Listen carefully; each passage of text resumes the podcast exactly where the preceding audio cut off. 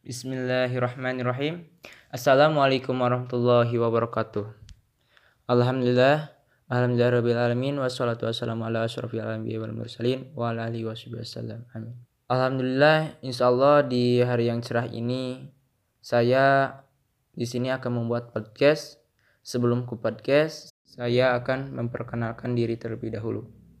Oke, perkenalkan. Nama saya Risman Hidayat. Asal saya dari Garut. Alhamdulillah, saya sedang dalam pendidikan di Sekolah Tinggi Ekonomi Islam Stay Safe. Yang insya Allah di sini saya akan membuat podcast ini bertujuan untuk memenuhi tugas salah satu mata kuliah saya yaitu ekonomi mikro Islam. Untuk mempersingkat waktu, langsung saja mari kita bahas di podcast kali ini. Oke, di sini saya akan menjawab dari soal evaluasi bab 1. Jawaban nomor 1. Pertanyaannya yaitu jelaskan tentang nilai-nilai dasar ekonomi Islam. Insya Allah di sini saya akan menjawabnya bahwasannya nilai-nilai dasar ekonomi Islam itu ada empat poin. Yang pertama kepemilikan, yang kedua berusaha dengan berkeadilan, yang ketiga pertumbuhan yang seimbang, yang keempat bekerja sama dalam kebaikan. Langsung untuk poin pertama yaitu kepemilikan.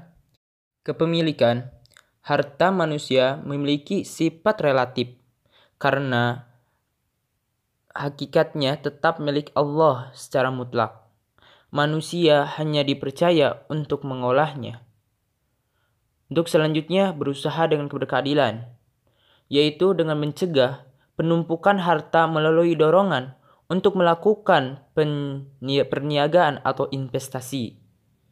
Sebagian dorongan untuk menafkahkan sebagian hartanya untuk kepentingan sosial dan publik.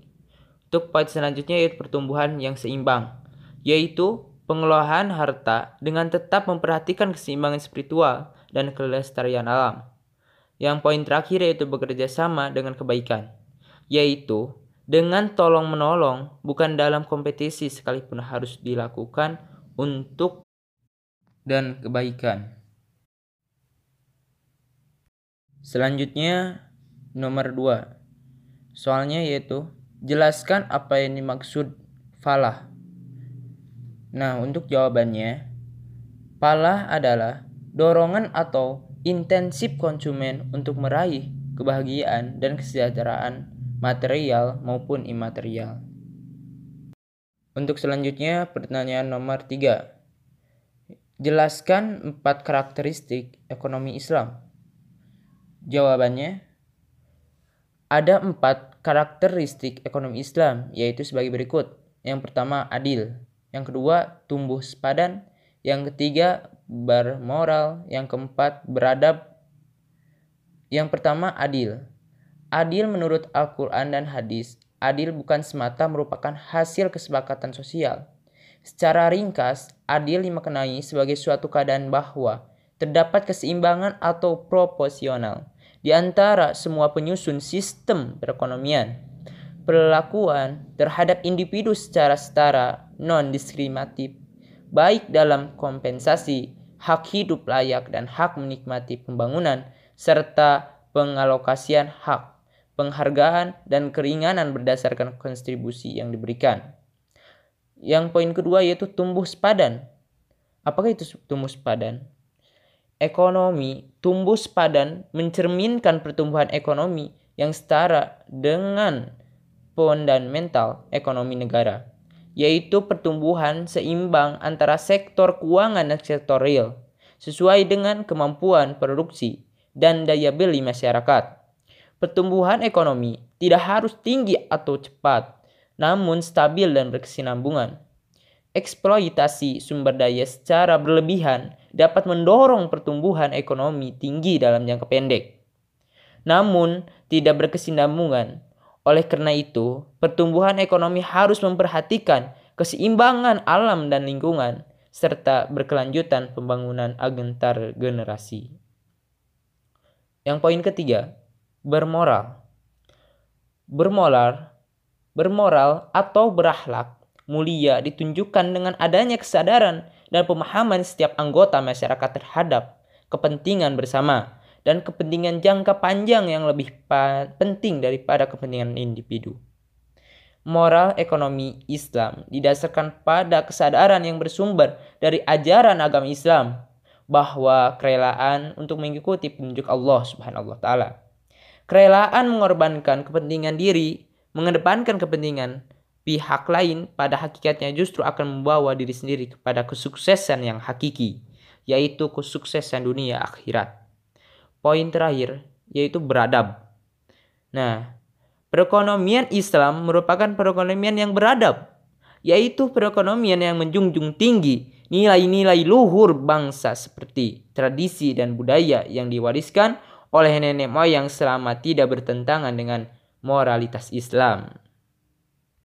Pertanyaan nomor 4. Ekonomi Islam adalah ilmu ekonomi yang mempelajari perilaku ekonomi orang-orang Islam atau negara-negara yang bermayoritas penduduk muslim.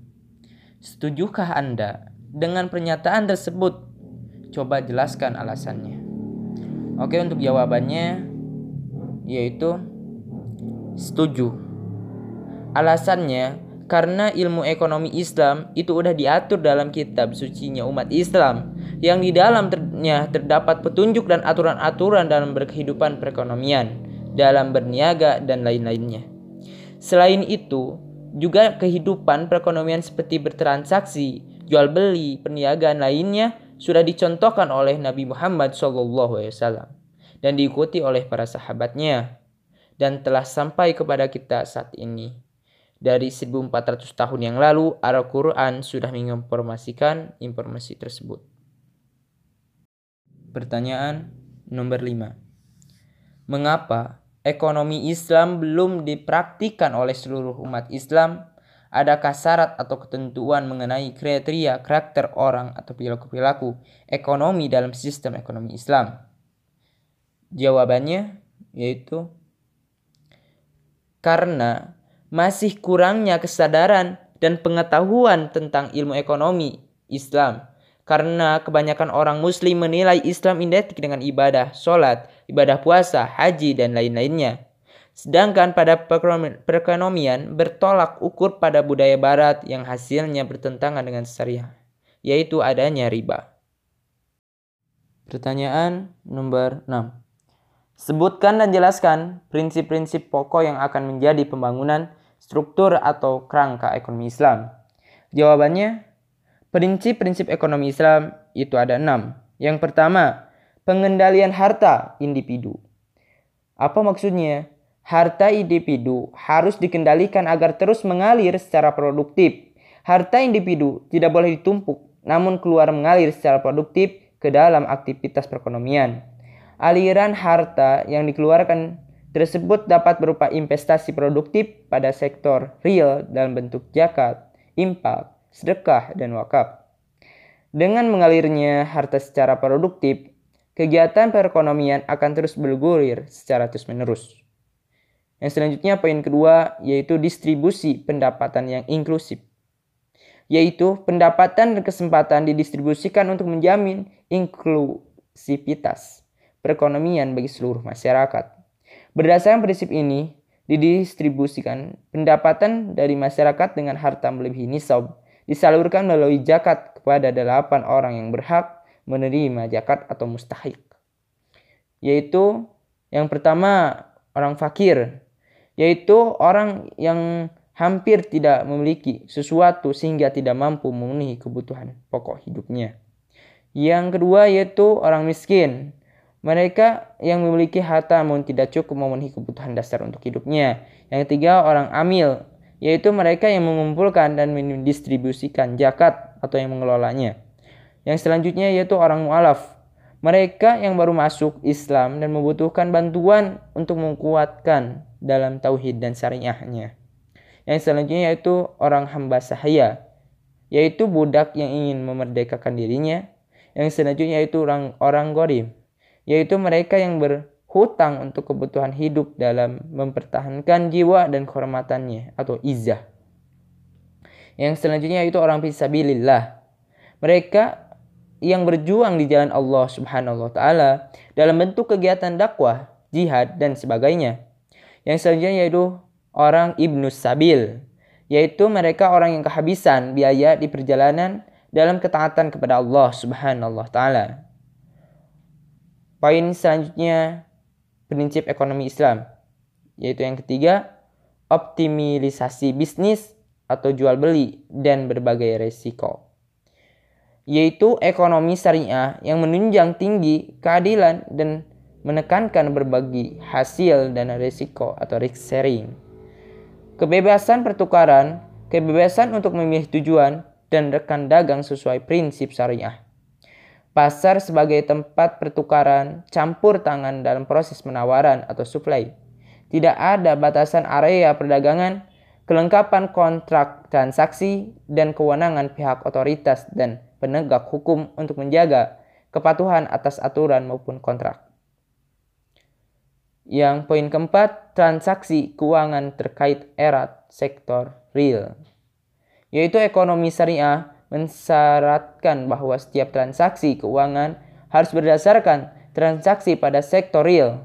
Menurut prinsip dasar ini, transaksi keuangan hanya terjadi jika ada transaksi sektor real yang perlu difasilitasi oleh transaksi keuangan aktivitas atau transaksi ekonomi bersinggungan dengan sektor real usaha manusia, manfaat, harga atas barang dan jasa maupun keuntungan yang diperoleh. Dalam perspektif Islam, aktivitas ekonomi senantiasa didorong untuk berkembangnya sektor real seperti perdagangan, pertanian, industri maupun jasa. Di sisi lain, ekonomi syariah tidak mentolerir aktivitas ekonomi no real seperti perdagangan, uang, perbankan, sistem ribawi, dan lain-lainnya. Poin kelima yaitu partisipasi sosial untuk kepentingan publik, e yaitu ekonomi Islam mendorong pihak yang memiliki harta untuk berpartisipasi, membangun kepentingan bersama, misalnya mewakafkan tanah untuk pembangunan rumah sakit, membeli sukuk untuk pembangunan jembatan atau tol dan sebagainya. Dalam ekonomi Islam, Pencapaian tujuan sosial diupayakan secara maksimal dan menafkahkan sebagian hartanya untuk kepentingan bersama sebagai mana firmannya. Berimanlah kamu kepada Allah dan Rasulnya dan nafkahkanlah sebagian dari hartamu yang Allah telah menjadikan kamu menguasainya. Maka orang-orang yang beriman di antara kamu dan menafkahkan sebagian dari hartanya memperoleh pahala yang besar. Quran Surat Al-Hadid ayat 7 Implementasi dari prinsip dasar ini jika dikelola secara optimal dan produktif akan menambah sumber daya publik dalam kegiatan aktif perekonomian. Poin terakhir, poin 6 yaitu transaksi muamalat.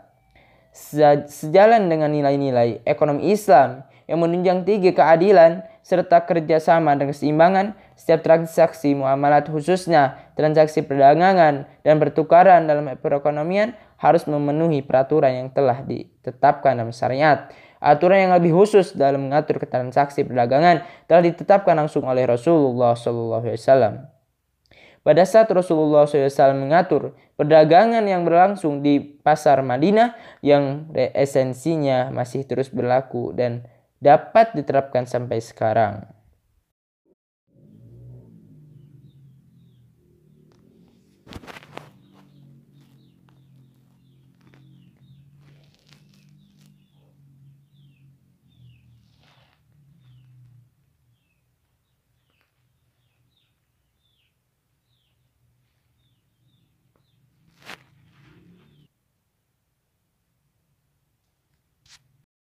Pertanyaan selanjutnya penugasan.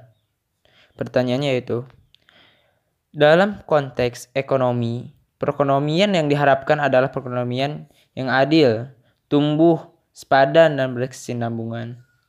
Dengan tatanan sosial yang bermoral dan beradab. Coba perhatikan lingkungan sekitar Anda. Dari keempat hal yang telah disebutkan kegiatan ekonomi apa yang mencirikan masing-masing jati diri ekonomi Islam. Coba jelaskan. Jawabannya yaitu atau tanggapan dari saya. Di sekitar saya yang pertama adanya kegiatan zakat fitrah yang dilakukan setiap satu hari sebelum hari raya Idul Fitri dan kegiatan kurban setiap hari raya Idul Adha. Itu merupakan bagian dari nilai-nilai dasar ekonomi Islam. Selain itu, kotak amal setiap hari Jumat dan lain-lainnya. Kedua, ada baksos atau bakti sosial ibu-ibu, yaitu program bakti sosial yang membersihkan jalanan dari rumput dan semak-semak ini. Berkaitan dengan nilai dasar ekonomi yang poinnya itu bekerja sama dalam kebaikan dan masih banyak lagi kegiatannya. Yang selanjutnya pertanyaan evaluasi bab 2. Yang nomor satu pertanyaannya, bagaimana peran ekonomi Islam dalam mengatasi masalah kelengkapan sumber? Jawabannya yaitu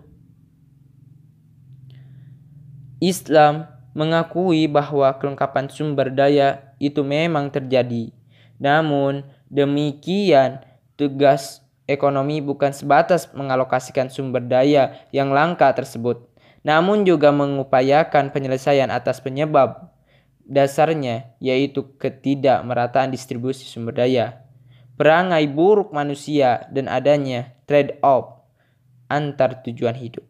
Distribusi sumber daya adalah masalah awal yang harus diperhatikan dalam perekonomian karena hal itu menjadi penyebab terjadinya kelengkapan.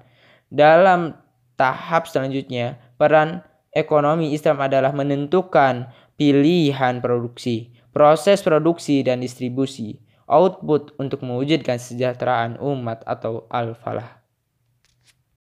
Pertanyaan yang kedua, sebutkan dan jelaskan tiga pokok dalam ekonomi Islam. Jawabannya, masalah-masalah pokok ekonomi Islam atau pertanyaan yang penting dalam ekonomi Islam. Yang pertama, komoditas apa yang dibutuhkan untuk mewujudkan maslahat? Yang kedua, bagaimana cara menghasilkan komoditas agar masalah tercapai. Yang ketiga, bagaimana komoditas didistribusikan agar tercapai kemaslahatan. Yang poin pertama yaitu komoditas, apa yang dibutuhkan untuk mewujudkan maslahat. Maslahat adalah setiap keadaan yang membawa manusia pada derajat yang lebih tinggi sebagai makhluk yang sempurna. Individu dan masyarakat yang peduli masyarakat akan memilih dari alternatif yang ada tentang komoditas barang atau jasa apa yang diperlukan. Dalam jumlah beberapa dan kapan diperlukan sehingga maslahat dapat terwujud pada dasarnya, sumber daya dapat digunakan untuk memenuhi berbagai keinginan dan kebutuhan manusia. Jadi terdapat pilihan-pilihan alternatif pemanfaatan sumber daya. Ekonomi Islam akan memilih pemanfaatan sumber daya untuk berbagai komoditas yang benar-benar dibutuhkan untuk mencapai falah. Untuk selanjutnya yaitu yang pertanyaan kedua atau masalah-masalah pokok ekonomi Islam. Bagaimana cara menghasilkan komoditas agar masalah tercapai?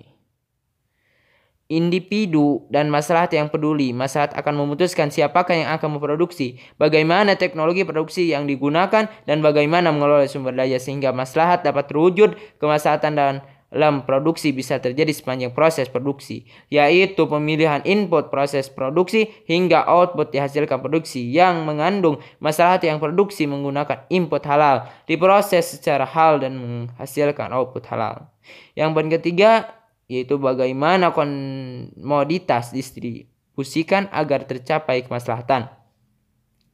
Individu dan masyarakat yang peduli masyarakat akan memutuskan siapakah yang berhak mendapatkan barang atau jasa serta dengan cara bagaimana kepada siapa sumber daya didistribusikan. Nilai utama dalam distribusi komoditi yang sesuai dalam yang sesuai Islam adalah keadilan dan menolong atau takaful di mana sumber daya serta barang atau jasa didistribusikan kepada individu secara adil melalui mekanisme pasar maupun metode kebajikan atau takaful. Misalnya tidak menimbun barang, tidak mengurangi timbangan sehingga setiap individu tidak tidak merasakan kemaslahatan dari komoditas yang diproduksi. Distribusi dalam ekonomi Islam melalui mekanisme non pasar. Di antaranya adalah penerapan sistem warisan atau wasiat, hadiah, sedekah, pajak, dan wakaf. Nomor tiga, pertanyaannya. Sebutkan empat unsur pokok yang menjadi pembeda antara suatu sistem ekonomi Islam dan sistem ekonomi lainnya. Jawabannya, menurut Gregory Stuart tahun 2003, elemen pokok dari suatu sistem ekonomi ada empat, yaitu hak kepemilikan, mekanisme penyediaan informasi dan koordinasi, metode pengambilan keputusan, sistem insentif bagi perilaku ekonomi. Selanjutnya nomor 4. Pertanyaannya, bandingkan antara sistem ekonomi Islam dan ekonomi pasar. Apakah persamaan dan perbedaan di antara keduanya?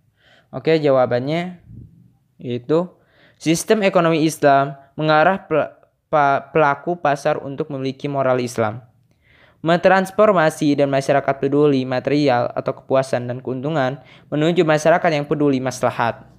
Kepemilikan pribadi dilindungi dan dimotivasi dengan tetap memperhatikan kepemilikan sosial dan negara dalam sistem ekonomi Islam. Peran kelembagaan sangatlah penting. Institusi itu dapat bersifat formal seperti pasar, pemerintah, peraturan, atau institusi legal lainnya. Adapun institusi informasi seperti adat, budaya, keyakinan, dan agama, perbedaan keadaan institusi akan mempengaruhi besar dalam tingkat usaha dan kebijakan yang diperlukan untuk menuju sistem ekonomi Islam yang ideal. Sedangkan ekonomi pasar atau kapitalis pemikiran dasar atau kapitalis pemikiran dasar dari sistem adalah keyakinan bahwa hasil terbaik dalam perekonomian yaitu volume barang atau jasa maksimal dengan harga terendah akan diraih jika semua pelaku ekonomi yaitu penjual dan pembeli dapat bertindak secara bebas dan independen melalui mekanisme harga persaingan. Ke dalamnya adalah bahwa mekanisme pasar bisa berjalan dengan sendirinya, mengatur dirinya sendiri dan tidak memerlukan pengaturan intervensi dan regulasi dari pemerintahan dan bahkan investasi pemerintah dapat memperburuk perekonomian. Selanjutnya pertanyaan penugasan. Soalnya yaitu atau pertanyaannya yaitu amati empat jenis angkutan umum di tempat tinggal Anda, yaitu angkutan umum atau bis kota, taksi, ojek, motor, dan beca. Perkirakan dan urutkan jenisan angkutan mana yang jumlahnya paling banyak hingga paling sedikit. Manakah yang paling langka? Menurut ekonomi Islam, jenis angkutan manakah yang paling langka? untuk jawabannya yaitu satu pengamatan angkutan umum. Untuk angkot atau bis sebanyak 50%, untuk ojek dan motor, untuk ojek motor itu sebanyak 38%, untuk beca 10% dan untuk taksi 2%. Jenis angkutan yang paling langka menurut ekonomi Islam yaitu beca. Karena Islam sangat memperhatikan dari segi sumber daya manusia maupun alam agar tidak berlebihan dan membantu orang-orang yang kesusahan. Selanjutnya, nomor dua dari tugas penugasan. Lakukan pengamatan di tempat tinggal kalian tentang fasilitas-fasilitas umum yang bersedia dan siapakah yang menyediakan fasilitas tersebut. Sebutkan apakah individu, umum, negara, atau tertentu dan gabungan dari ketiganya. So, Oke, saya akan jawab. Pengamatan fasilitas. Nama kecamatan atau kelurahan, Sukaresmi atau Sukamulia. Iya, satu, bentuk fasilitas umum. Yang pertama, WC umum. Yang menyediakan yaitu pemerintah, per, terus yang selanjutnya perbaikan jalan ke ganggang yang menyediakannya adalah pemerintah, yang ketiga ada musola, yang menyediakannya ada individu, yang keempat adalah perbaikan jalan utama, penyedianya adalah pemerintah, yang selanjutnya itu air bersih untuk umum. Pihak yang menyediakannya itu individu.